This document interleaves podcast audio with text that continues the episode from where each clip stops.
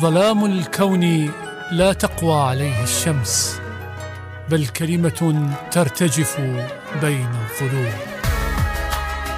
مجاز حين تستريح النفس تحت ظلال الكلمات.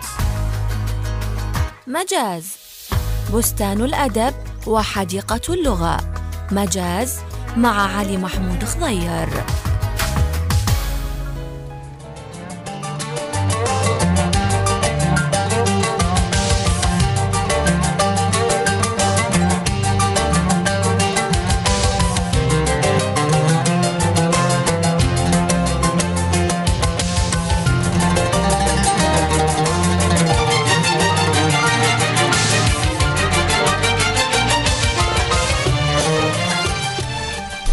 حيا الله أحبتي أصدقائي المستمعين حيا الله أوقاتكم صباحا كان أو مساء في كل مكان. أحبة وأصدقاء مجاز في لقاء وحلقة جديدة.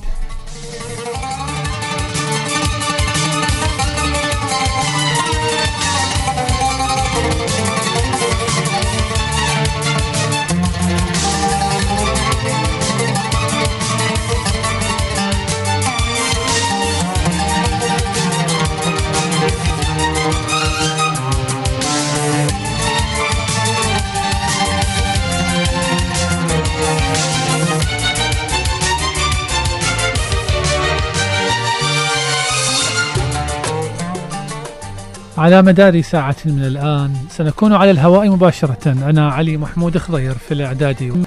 يرافقني في الإخراج والتنفيذ الزميل المبدع مصطفى نزار. فكونوا بالقرب. ارجع يا كل الحب ارجع يا روحي ارجع أنا محتاج لأيامك الحلوة.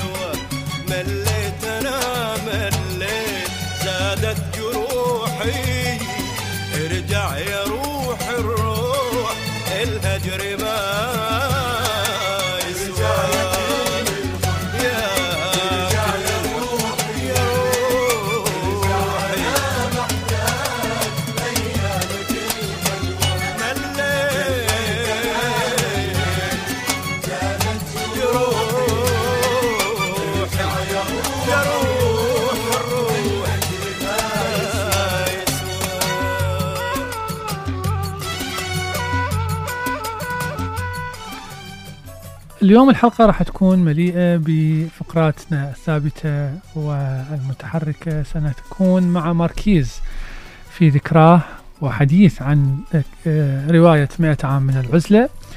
ستكون هناك إطلالة لشريط الكتب وحديث عن رواية أنا كارنينا آه، لتولستوي. سنتحدث عن الأدب الجماعي أول ما تكون عبر الأساطير والملاحم.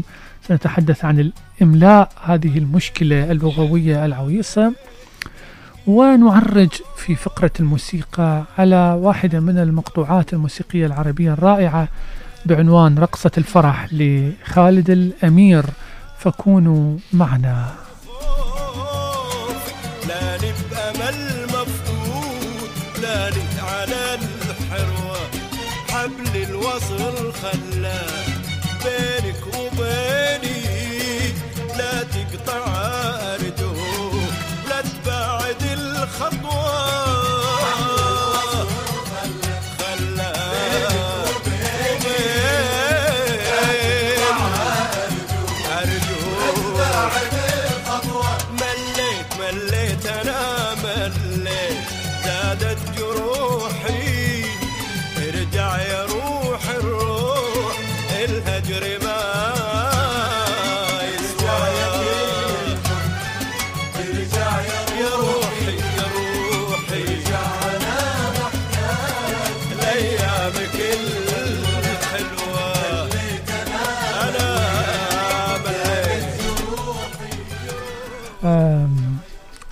في مرور الأيام وتتبدل المواسم.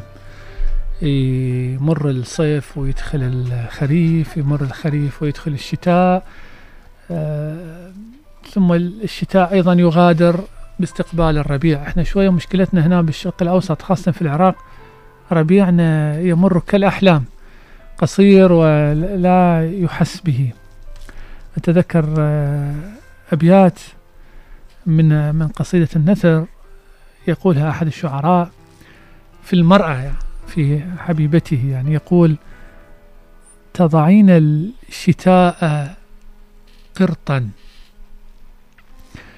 تخلعين الصيف ملفعا كم لك من الربيع وكم خريفا في عينيك؟ علاقة المرأة حقيقة مع تبدل ال- المواسم. أحيانا تجد مزاج المرأة يكون ساعة مزاج خريفي ساعة مزاج صيفي ساعة شتائي.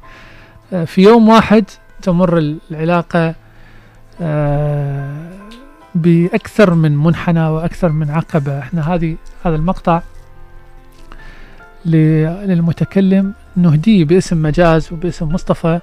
لكل نساء الأرض في مناسبة عيد المرأة كل عام وهن بألف خير. آه، حقيقة المرأة بغض النظر عن الكلام اللي يقول إنه نصف المجتمع واللي سوى كل المجتمع المرأة حقيقة آه، كل ما يعول عليه في الحياة من عاطفة وحنان ورأفة هو يأتي من جهة المرأة. آه، كل يعني الرجل ما إله إلا الخشونة والتشنج والحياة الصعبة القاسية العمل والصوت العالي وال... تجي عند المرأة فتسكن وتهدأ وتتأمل وتستعين بالهدوء اللي تمنح لك إياه والسكينة على ما تبقى من يومك ومن أيامك.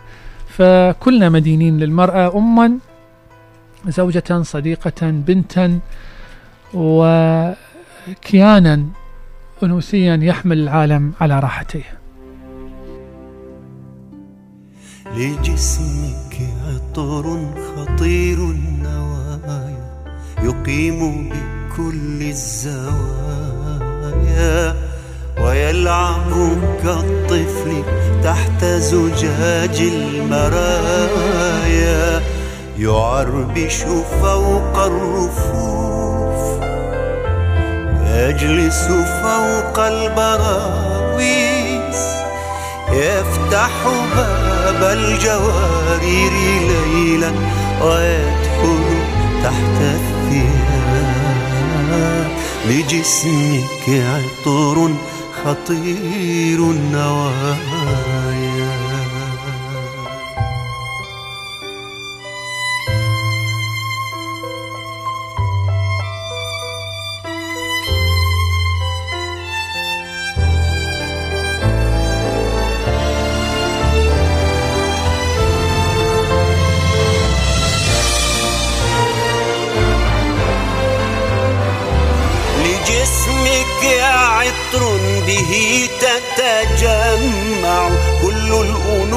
الأنوثة كل النساء لجسمك عطر به تتجمع. كل الأنوثة كل النساء طبعا من هذه الأغنية الجميلة لكاظم يعني نستمر بأول فقراتنا وهي أيضا راح تكون جزء للمرأة فيها دور البطولة. الأيام الماضية كانت ذكرى ولادة آه، غارسيا ماركيز هذا الروائي العالمي الكبير صاحب آه، جائزة نوبل للآداب سنة 1982 وأيضا آه، صانع والمؤثر الرئيسي فيما يعرف باسم الرواية الواقعية واقعية السحرية ماركيز كلام كثير عليه. أنا أحب إحنا محضر لكم تقرير حقيقة عن أهم رواية له اللي هي الرواية اللي أخذ فيها جائزة نوبل للآداب. قبلها أنا آه، أسرد قصة لها علاقة بماركيز. هذا ماركيز سنة 66 كتب هذه الرواية اللي إحنا في صددها مات عام من العزلة. وهو كان فقير حقيقة ويريد يرسلها إلى دار نشر. الرواية كلش ضخمة كبيرة يعني اللي اللي مقتنيها يعرف آه، ما أقصده. فقبل كانت ترسل الأعمال عبر البريد. ما كان أكو إيميل ولا تنضدها في ملف صغير وورد وكذا إلى آخره. فراحوا للبريد مجمعين هو وزوجته. زو- زوجته اسمها مرسيدس هم من كولومبيا أمريكا اللاتينية هاي الأسامي يعني عندهم طبيعية للي يتذكرها. فراحوا للبريد طو لموظف البريد الرواية قال لهم هاي ما تكفي هاي راد لكم فلوس هالقد ما أعرف هسه الرقم رقم معين بالعملة مالتهم. شاف حسب فلوسه ما تكفي. قال له يابا لحظة أعطينا مجال. ف التفت إلى زوجته زوجته كانت وياه في مكتب البريد. قالت له شوف إيش قد عندك فلوس؟ قل له يودي جزء يعني من الرواية إلى دار النشر على قد الفلوس اللي عندنا. هسه قد عندنا؟ سبعين ألف مثلا. خلي يقسم الرواية بالنص يدز نص وباكر آه، ندز النص الثاني. قال لها زين إحنا منين نجيب النص الثاني؟ ما عندنا إحنا تعرفين يعني. قالت له ما علاقة. ففعلا قسموا الرواية بالنص. ودزوا أنا هاي سامعها في لقاء من ماركيز يعني. دزوا جزء ورجع للبيت. حاير. يقول ما أعرف ما عندنا فلوس وأنا ما كنت أشتغل. فإذا بزوجتي ترهن أثاث البيت كله. كل ما عندهم من ممتلكات بسيطة راحت ودتها لمك... هاي المكاتب الرهان وأخذت مبلغ قالت تفضل روح ودي باقي روايتك. قالت له عبارة كلش يعني ضحك. هسه ما أعرف يمكن إذا من تنحكي ما تكون تضحك بس في لغتهم قال قالت له تدري هسه شنو حتى تكمل السبحة. قال لها شنو؟ قالت له أحلى ما بالموضوع لا تطلع روايتك سيئة وإحنا خسرنا كل فلوسنا وتهليها ما يرجع لنا شيء حقيقة هاي الرواية نجحت نجاح باهر وبيع منها أكثر من عشر ملايين نسخة وتحول ماركيز من شخص معدم فقير إلى غني واشترى بيت ورجع الأثاث واشترى أثاث أحسن من يمه. هاي جزء بسيط عن وقوف المرأة إلى جانب الرجل أيضا والإيمان الإيمان بموهبة الآخر. يعني هي لو ما تدري أنه رجلها عنده حلم وقفت إلى جانبه ممكن تقول لها ببساطة "ش- هسه إحنا يا رواية يا بطيخ إحنا خلي ناكل خبز و... كثير أنا أسمع إحنا خاصة عندنا بالشرق شنو أنت بابا تكتب؟ مع الكتابة ما توكل خبز. هي آمنت به صح نعم هسه واحد ممكن يقول لي إنه هناك في الغرب أكو حقوق الناشر ويعطون فلوس وإلى آخره وإحنا هنا مو مثله. نعم صحيح. لكن هسه بدت دور النشر تعطي حقوق وشوي شوي جاي يصير عندنا هاي الثقافة. نركز على نقطة الإيمان ودعم الموهبة والوقوف إلى جانبها. ضحت بالبيتها يعني المرأة وكافأتها الأقدار كفأها الله بما تستحق. نسمع تقرير أعدينا لكم عن هذه الرواية العظيمة الرواية المتفردة اللي أخذ عليها جائزة نوبل. بصوت الزميلة العزيزة شهلة محمد نسمع وراجعين تندرج رواية مئة عام من العزلة للروائي الكولومبي غارسيا ماركيز الحائز على جائزة نوبل للآداب تحت طائلة أدب الواقعية السحرية وهي مدرسة أدبية تقوم نصوصها على المزج بين عنصري الخيال والواقع دون الابتعاد عن الأسلوب الموضوعي في القص والحكي وهي ليست مدرسة أدبية وحسب. بقدر ما هي طريقة للتساؤل حول طبيعة الواقع ونقده.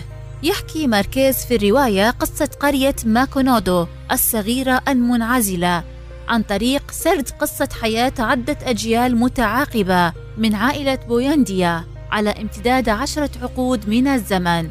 وتنتقل العائلة من حالة براءة الطفولة مرورا بكل مراحل الرجولة والأنوثة والانحطاط. حتى تجرف رياح قوية في نهاية الرواية. آخر فرد من أفراد العائلة بسبب خطيئة زواج غير مرغوب فيها. وقد عالج ماركيز القصة معالجة ساخرة مع وجود بعض التلميحات الهزلية التي تتراوح بين العطف والقسوة. ويقول الناقد عن الرواية إن ماكونودو قرية وهمية أنتجتها مخيلة ماركيز لكنها في الحقيقة ليست سوى تعبير عن أي بقعة من بقاع كولومبيا أو أمريكا اللاتينية أو أي بقعة من بقاع العالم الثالث. ورمز لأي جماعة صغيرة واقعة تحت رحمة قوة تاريخية خارج نطاق سيطرتها وفهمها وإدراكها. تتشابك أحداث الرواية وتتداخل بطريقة تربك القارئ في البداية وتدور الحكاية حول الأب الرمز خوسيه بوينديا الذي قتل أفضل صديق له دفاعا عن الشرف والرجولة مما اضطره إلى الرحيل وتأسيس قرية جديدة اسمها ماكوندو. بنى هو وزوجته بيتا وكان لهما ثلاثة أطفال وبمرور السنوات أصبح لديهم عدد كبير من الأحفاد. وكان هناك هلع في العائلة من أن خطيئة ما سوف تحدث وينتهي على إثرها نسل الأسرة. وكان الغجر يزورون القرية ومن بينهم الغجري ملكيادوس الذي جلب معه للقرية أشياء غريبة وعجيبة ورحل مخلفا وراءه مجموعة من الأوراق تسجل بدقة تاريخ القرية منذ بدايتها وحتى فنائها. بعد ذلك تستمر الأحداث بتوتر عذب ومعقد في بعض الأحيان إلى أن يأتي القرية غرباء كثر من يمثلون عادة سببا للتشاؤم. وتتدهور أوضاع ماكونودو بعد موت ثلاثة آلاف عامل من العمال المذربين في مذبحة على مقربة من محطة سكة الحديد. وفي نهاية الرواية وكما هو مدون في أوراق الغجري ملكيادوس يلد آخر فرد من أفراد الأسرة طفلا بذنب خنزير إثر علاقة غير شرعية. تأتي بعدها ريح عاتية تدمر القرية عن بكرة أبيها. من خلال بوابة السرد يأخذنا ماركيز إلى واقع عجائبي مجنون يمتاز بالسحر والغرابة اللذين يحرران السرد من جموده ورتابته. ويرسمان بذلك ملامح الواقع الشعبي البسيط بألوان أسطورية يخيل إلينا. الواقع عبرها زمنا لا يخلو من السحر والعجائب.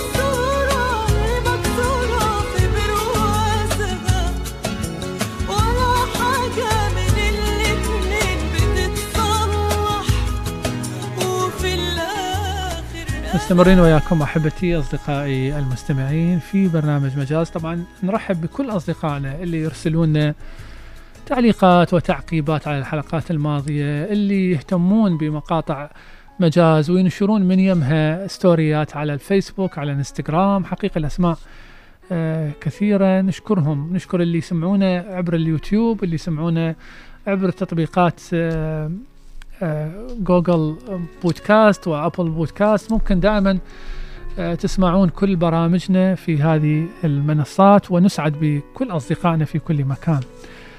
آه، صدقون أصدقائي آه، تعرفون إحنا في أزمة كورونا الله يكفيكم الشر التعليم صار إلكتروني فقامت الدروس تجينا على مقاطع فيديوية في التليفون هاي الدروس قامت تكشف لنا أشياء معينة عن مستوى تعليم ما كنا نعرف بيها. أنا آه، أساعد بناتي في مادة العربي باعتبار إحنا يعني لغة وهذه. فذاك اليوم ندرس آه، إعراب.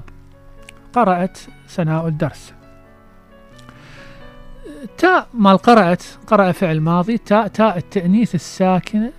لا محل لها من الإعراب. لا محل محل محل ميم حاء لام. وعلى اللام فتحة. شلون كاتبتها معلمة اللغة العربية؟ صف الخامس. لا محلى الله شاهد على ما أقول. لا محل لها من الإعراب. ما أعرف إذا تبين يعني أنا كتبتها هنا.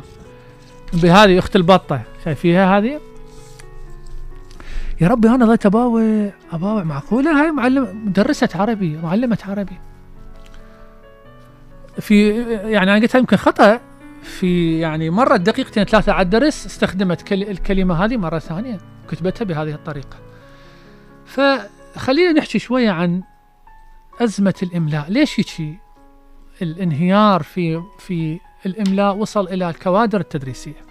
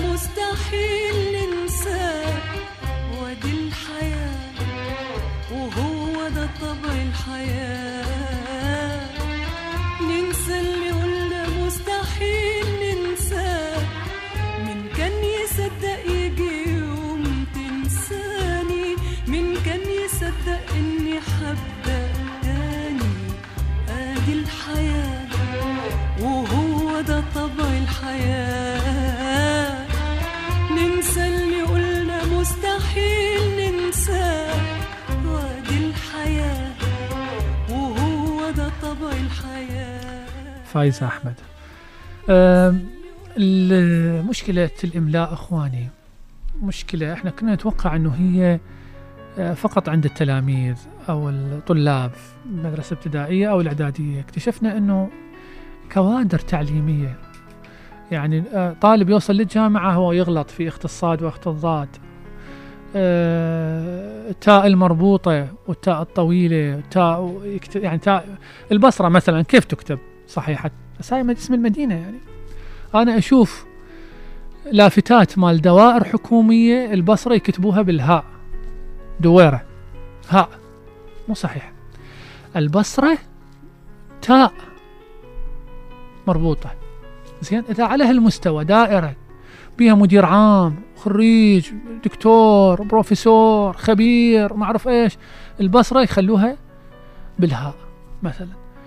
مع علم قاعدتها بسيطة مجرد ضيف لها ضمير يعني بصرة بصرتنا بصرتنا. إيش قلت؟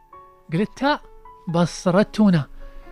مو بصرة هنا بصرة يعني لو لو اختلها مثلا لازم نقول بصرة هنا صح لو أنا غلطان؟ مشكلة الإملاء إخواني هي ضعف في مهارة الإنسان. الضعف يبدأ بالسمع والبصر. يعني هو ما يسمع. يعني اولا اللي يقرأ مفروض المفروض يقرأ صحيح. أنا من من أسمع اللي يقرأ صحيح ما جاي اسمعه صحيح ما مركز. فتصير هاي الأخطاء. المحله صير مح محلة. وأكو محله زقاق. هذني كلها فروقات بالنطق تصريف الكلمة. محله ومن سياق الجملة أيضا. خرج الطلاب من محلتنا. واضح. من محلة البتشاري فرضا. ما معقولة تكتبها محلة بالألف المقصورة ولا تكتبها باللام وعليها فتحة. مهارة السمع ومهارة الإبصار في نقل المعلومة من السبورة إلى الدماغ. كذلك عدم التدريب الكافي على على القراءة. لأن أصلا ماكو قراءة سواء من الكوادر التعليمية سواء من الطلاب. الطلاب لازم يقرون يقرون بصوت عالي وال- والمدرس يقرأ بصوت عالي والمدرس يقرأ. وما يقرأ بس القراءة ولا الأدب والنصوص ولا كتاب المطالعة. يقرأ كتب خارجية في سبيل أنه يطور نفسه يعرف كيف تكتب اخت التاء أو التاء المربوطة أو الهاء تكتب بالصاد أو بالضاد اخت آه، بال- بالمشاكل الهمزة. خب مشاكل الهمزة عباءة وتواطؤ وفجأة ومسألة. يعني ذاك اليوم أنا باحث على على يكتب كلمة أسئلة بطريقة يعني عجيبة غريبة. هو ماخذ شهادات والباحث الأكاديمي المعروف إيش؟ بس هو طبعا يعني إذا كانت المدارس للأسف جدول الدروس ما قاعدة تضبطه فكيف ممكن تضبط المستوى الإدراكي للمدرسين وللمعلمين وللطلبة؟ وإذا كان أكو نوع من التواطؤ حتى بين الجهات الإشرافية يعني أنت شايف لك مشرف يعطي موعد جيته هاي وين صاير هاي؟ يا أبا بأكر آه، ل- آه، سبحوا ولبسوا حلو وكذا راح يجينا المشرف. ويكنسون الصف ويغسلونه ويحطون نشرات وما أدري شنو. لأن المشرف هو أكو مشرف. مشرف المفروض يجي فجأة. فجأة شلون تنكتب؟ زين. يجي فجأة ويشوف الناس ويشوف الوضعية ويشوف ال- الأمة شلون جاي تسير هو هذا الشغل. أما المسؤول يجي وهو قايم دير بالكم يا جماعة يعني راح أجيكم بأكر فرتبوا الوضعية. لا. يعدد أياما ويقبض راتبا مثل ما يقول معروف الرصافي رحمة الله عليه. خليني أروح إلى تقرير يعني استعرض لنا هاي المشكلة. ليش عندنا مشكلة مع الإملاء وهل هي تقتصر على الكوادر ال- ال- التدريسية فقط؟ شنو أسبابها؟ شنو علاجاتها؟ تقرير عدينا لكم نسمع من صوت الزميل العزيز عبد الخالق كريم ونرجع.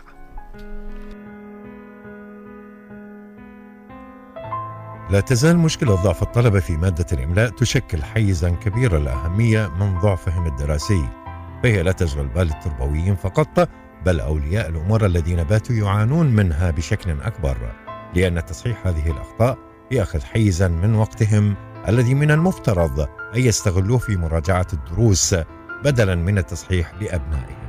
ظاهرة الإملاء لا تقتصر على مرحلة عمرية فقط بل هي تلاحق الطلبة حتى وصولهم إلى الدراسة الجامعية. وهناك اتهامات أيضا للمعلمين الذين بات ضعفهم في هذه المهارة مؤثرا بشكل كبير على الطالب الذي لن يجد مع تقدمه في العمر من يصحح له. لتنمو معه الأخطاء فيما بعد مشكلة قاموسه اللغوي.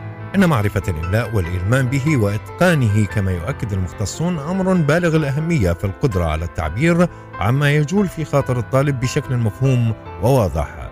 فالكتابة الصحيحة والخط الواضح يعكسان قدرة الطالب وذوقه السليم وهما يساعدانه على فهم الحقائق والخروج بنتائج جيدة من جراء قراءته الموضوع وبالتالي تعطيان الكتابة الصحيحة صورة تعكس مقدرة الطالب على استيعاب المفاهيم والمعاني للكلمات.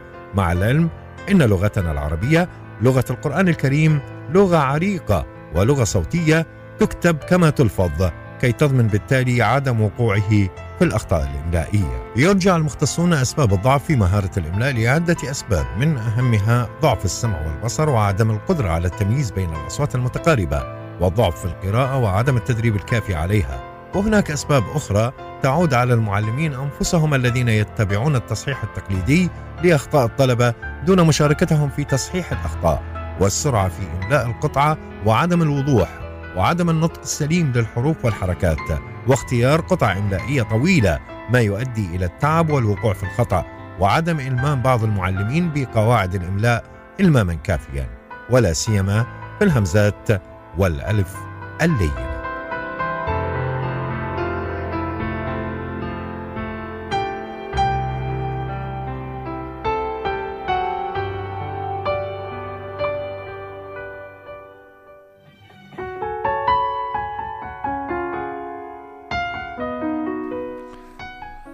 يعني إحنا قلنا ال- ال- المشكلة إذا ما تلقى لها حلول ماكو فايدة من عرضها. ولهذا إحنا في مجاز مو بس نستعرض المشكلة نحاول قدر الإمكان أن نقترح حلول. أكو كتاب اسمه الإملاء الواضح. تأليف عبد المجيد النعيمي ودحام الكيال. هذا كتاب صادر عن مكتبة دار المتنبي. أعتقد بالثمانينات لا والله بالستينات. موجود على النت. وكلش بسيط. هذا الكتاب وكلش صغيرون هم ما بي حتى ما يوصل ل 100 صفحة يمكن. هذا اللي يضبطه ما يغلط بال- بالإملاء. يضبط الإملاء تماما. أنا ما في يوم احتاجيت شغلة ورجعت لهذا الكتاب واستعصت عليه. شو اسمه؟ الإملاء الواضح. عبد المجيد النعيم يكتب الإملاء الواضح PDF وحمله واستمتع.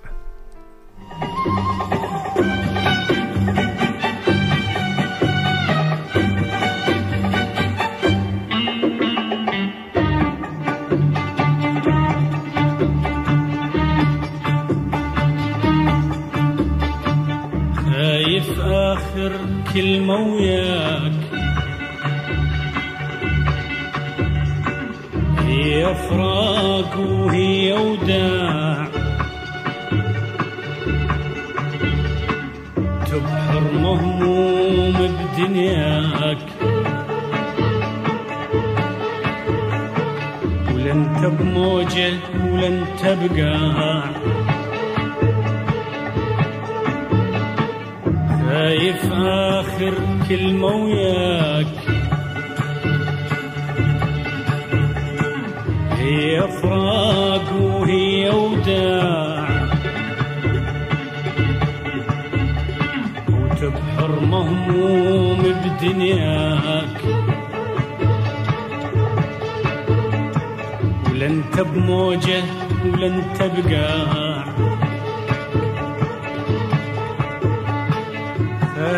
دهرك بيك يحير يحير يحير.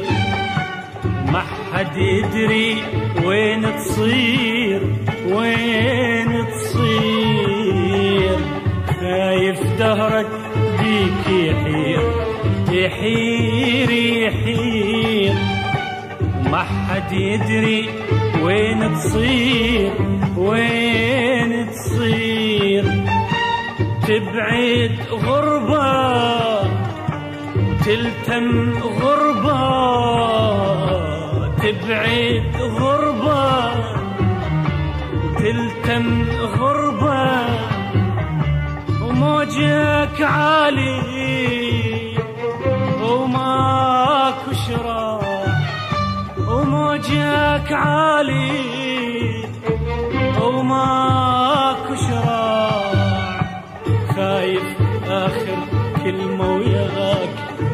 هي فراق وهي وداع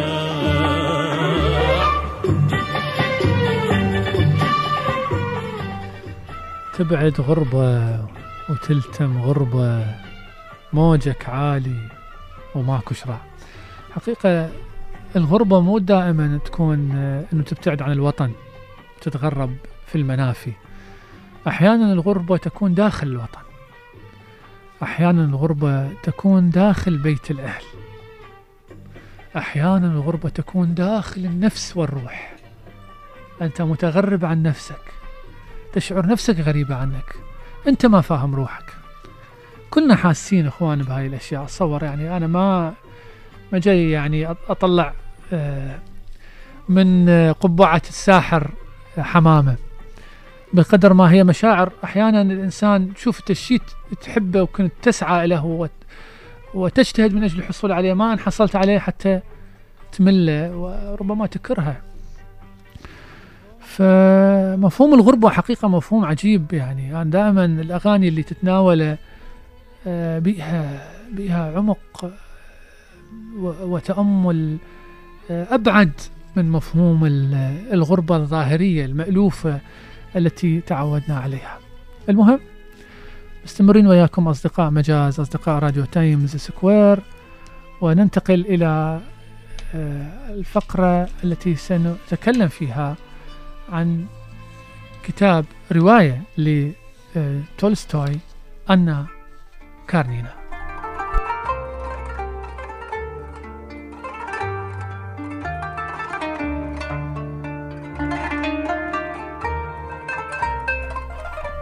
أصدقائي آه، أحد النقاد الروسيين أو الروس يقول أنه هذه الرواية هي قمة الأدب الروسي. آه، رواية أنا كارنينا تحكي عن بنت متزوجة وتلتقي بشخص وتنشأ علاقة بينهما ويبدأ الراوي يعالج مشكلات كثيرة مجتمعية. كلنا نعيشها لحد اليوم. آه، من خلال هاي القصة أنه هل ال ال ال الإخلاص إلى الزوج الإخلاص إلى العائلة العاطفة القلب صراع العقل والقلب صراع. طبعا أثناء ذلك يستعرض مشكلات آه، اجتماعية. مشكلة الحراس الإيكورلوس وحركة التنويريين. قضية صعود قبضة المال والاقتصاديين على وسيطرتهم على المجتمع وتحكمهم بأنساقه الاجتماعية. رواية جميلة ورواية مليئة بالاقتباسات حدوتة حلوة حبكة جميلة يعني قوية. آه، تولستوي هو ستويفسكي آه، يعني خلينا نقول أركان الرواية ليس في أوروبا فقط بل حتى في العالم. اللي ما قرأ تولستوي لا يقول لك أنا قارئ رواية. أسمع لبنى الفضل زميلتنا العزيزة وهي تقرأ لنا نبذة عن هذه الرواية التي ممكن أن نجدها في أي مكتبة حقيقة في البصرة أو في أي مكان نسمعها فيه. أدعوكم لقراءتها رواية جميلة وبها لغة ساحرة خاصة إذا كان المترجم جيد. نسمع شنو آه، محضريكم عن هذه الرواية. ومكملين تعالج الرواية مشكلات المجتمع الحديث ما بعد الثورة الصناعية. الوقت الذي طغت فيه سلطة المال وأحكمت قبضتها وسياقاتها الجديدة على طبقات المجتمع ما أفرز أمراضا سوسيولوجية لم تعرف من قبل. خاض فيها تولستوي بمهارة حاذقة وتفرد فني عجيب حيث يمكننا عد الرواية عملا في التحليل النفسي من وجهة نظر أدبية. الشخصيات كلها يتناولها الكاتب بحيادية تستعرض مشكلاتها الداخلية ما بين علل الطبقية وإفرازاتها. صراع العاطفة والعقل الحب والالتزام. حراس الدين وحركة التنوير. ما ولد شخصيات مضطربة تسعى لمصالحها حيث لا فكرة واضحة للخير والشر. كل فعل هنا يجد تبريره على وفق الحاجة والموقف الخاص. ومن الطبيعي على هذا الحال أن تحرك الرواية جدلا واسعا لم يزل مستمرا إلى يومنا وهو ما يميز أي عمل فني ناجح. المثير أن زوجة تولستوي روت أن الرواية تستند في بعض وقائعها على أحداث حقيقية طورها الكاتب وأضاف عليها. وقد استغرق فيها قرابة الخمس سنوات حذفا وتعديلا ومراجعة. وهي أسباب تجعلنا نعرف لماذا كارنينا والحرب والسلام يمتازان بهذه الشهرة والجاذبية على كثرة ما أنتجه المؤلف الروسي الشهير. هي دعوة عزيزي المستمع إلى رحلة مشوقة في أعماق النفس البشرية وكواليس الأسر والبيوت المستترة بالجدران. حكاية الحب والخيانة، الطمع والقرارات الصعبة، الجرأة والخذلان عبر حكاية ظلت فرضت تأثيرها الساحر على امتداد قرن من الزمان ولما تزل.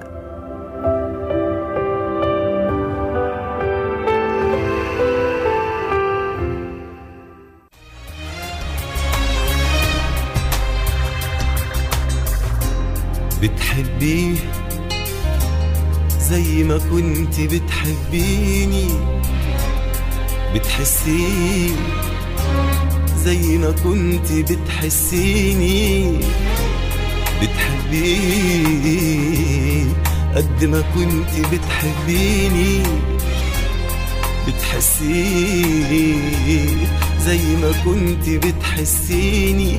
يعني هو بيوحشك زي ما كنت بوحشك يعني هو بيوحشك زي ما كنت بوحشك. وزي ما كنت بتتمنيني بتتمنيه زي ما كنت بتستنيني بتستنيه زي ما كنت بتتمنيني بتتمنيه زي ما كنت بتستنيني بتستنيه يعني اللي بينكو زي اللي كان بينك تخبي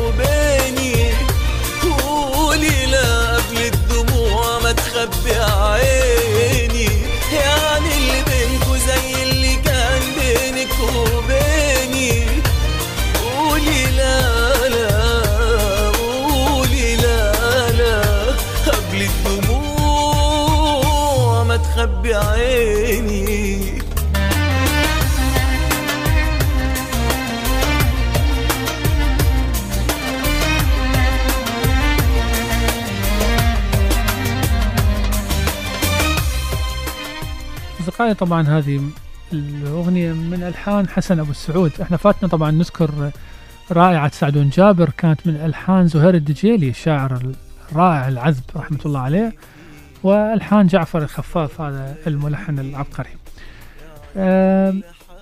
بداية الأدب نظرية بداية الأدب يقال أنها كان أدب جماعي. شنو أدب جماعي؟ يعني أكو حكاية نقلت أنه وهذا ساهم الشعب كله بروايته. مثل ألف وليلة. وليلى ما حد يعرف من مؤلفها الحكاية انقالت فجيل نقلها الجيل الجيل نقلها الجيل أضاف حذف أضاف حذف. هذا يسمى نظرية الأدب الجماعي اللي هو يعتقد أنه نشوء الأدب فكرته جاي من يمه خاصة فكرة الملاحم والأساطير. آه، راح نسمع هسه إلى مادة آه، من إعداد آه، وصوت الزميلة بلقيس الملحم التي تتحدث فيها عن خصوصية الأدب الجماعي وقضية الأسطورة والملاحم ونشوءها والمعالجات التي تمت آه، في تصورها. لقد أقام السومريون حضارة مكتوبة أو مثقفة وأنتجوا أدبا جماعيا جميلا. الأدب الجماعي من خصائص الحضارات الأولى. يتسم بالعفوية العاكسة مباشرة لأوضاع المجتمع وأحاسيس الناس وهو أدب أسطوري لأنه نتاج الطفولة البشرية التي تفكر من خلال الأسطورة. وبنظرة إلى أهم النصوص الأدبية المنتجة في ذلك الوقت نجد أن الملاحم والأساطير قد أخذتا السواد الأعظم من الآداب. باعتبار أن الملحمة هي نتاج حضارة كبيرة فإنها تميزت بإتقان الكتابة ووضوح الموضوع وسلامة النظم. هنا نشير إلى أن الأسطورة أو الميثولوجيا وشيوعها في تلك الحضارات جاء بسبب قلة حيلتها مع كم التساؤلات الباحثة عن تفسير للظواهر الكونية والحياتية. لذا لجأ الإنسان القديم في تسطيحها إلى تأويلات عالم غير مرئي أو ما فوق الطبيعة. ثم تصاعد الأمر بتعقيد التساؤلات وتمادي الفكر في التفسير الغيبي درءا للإحراج وملئا للفراغ المعرفي.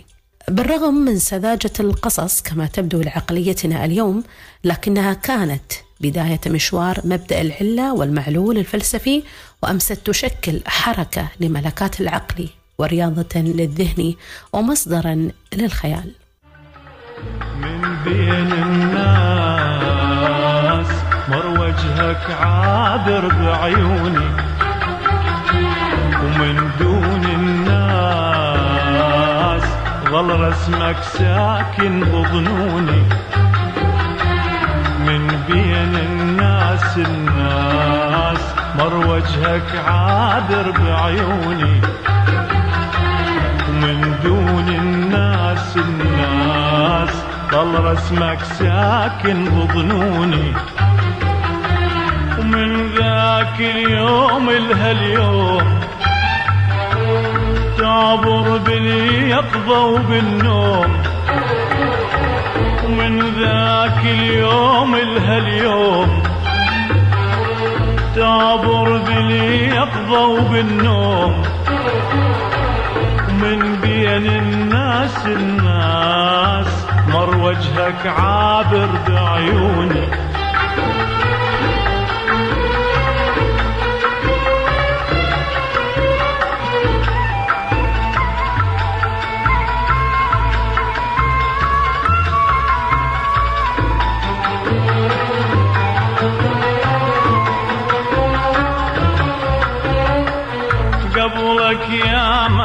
شفت عيون ما شغلا تفكير وبالي ما شغلا تفكير وبالي وش قد مرت وتمر ناس ما واحد منهم يحلالي.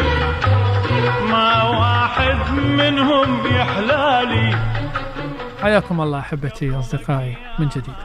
إحنا طبعا في مجاز آه، اختلقنا نافذة تطل على الموسيقى صار لنا أربع حلقات نتناول بها مقطوعات موسيقية. آه، اليوم أكو موسيقى آه، أنا كلش غريبة يعني حقيقة لافتة للنظر. الموسيقى من أعمال الموسيقار المصري خالد الأمير للأسف اسم مو كلش مشهور. هذه موسيقى على اليوتيوب أتمنى اللي عنده وقت ومهتم بالقضية فقط المهتم يروح يسمع يشوف تعليقات الناس عليها السميعة. موسيقى هي اسمها موسيقى الفرح. حطها ال- العازف أو الفنان الملحن حتى تنعزف على رقصة. رقاصة تعرفون المصريين. نسمع؟ خلينا نسمع شوي.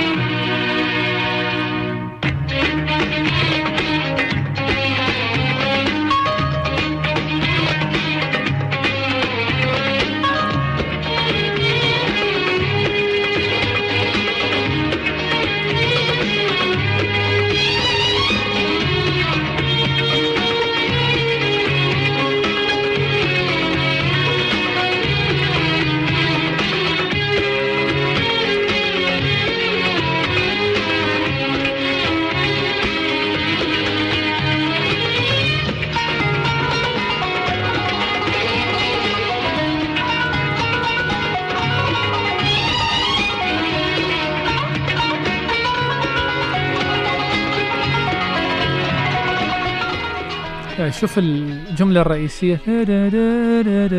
هذه مقام الكرد الجميل الرائع. ال- الملحن خلاها لرقصة تأديها آه، البطلة الفيلم فيلم الراقصة والسياسي نبيل عبيد في فرح عرس اسمها موسيقى الفرح. كل المعلقين نسبة 90% منهم يقول لك هذه الموسيقى بيها شيء غريب. أنا أسمعها هي المفروض موسيقى مفرحة. لكن أكو شعور غريب بالحزن ينتابني. نسمع الكمان يعني وهذا الشيء عجيب على قدرة الملحن العالية على الإمساك بالمشاعر الإنسانية المتداخلة المتناقضة التي تأتي بالحزن والفرح على حد سواء.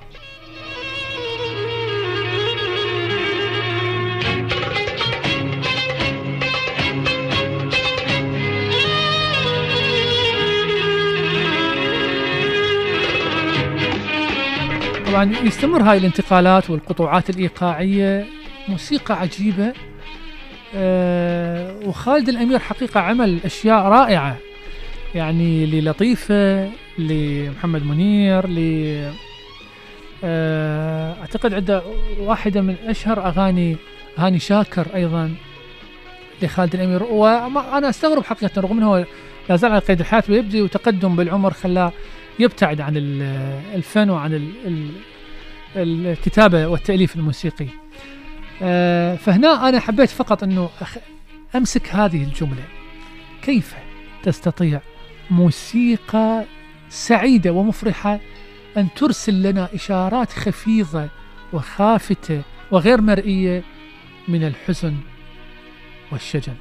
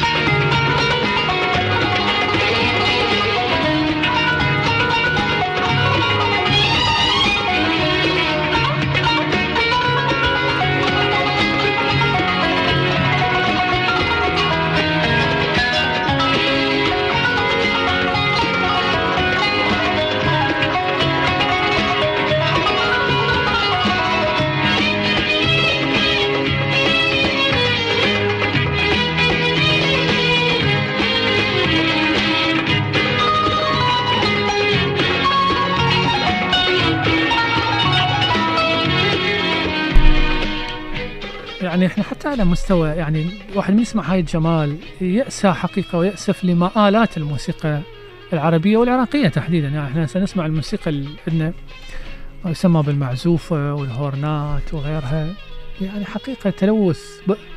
بعد أن كان تل- تلوث بصري صار تلوث سمعي تلوث بيئي تلوث آه، مجتمعي آه، مؤلم حقيقة ويدعو للأسى لما يجيبوا سيرتك يحلو الكلام. هي هاي الأغنية لطيفة اللي من تأليف موسيقي لخالد الأمير. أصل معكم أحبتي وأصدقائي إلى نهاية حلقة مجاز لهذه لهذا اليوم.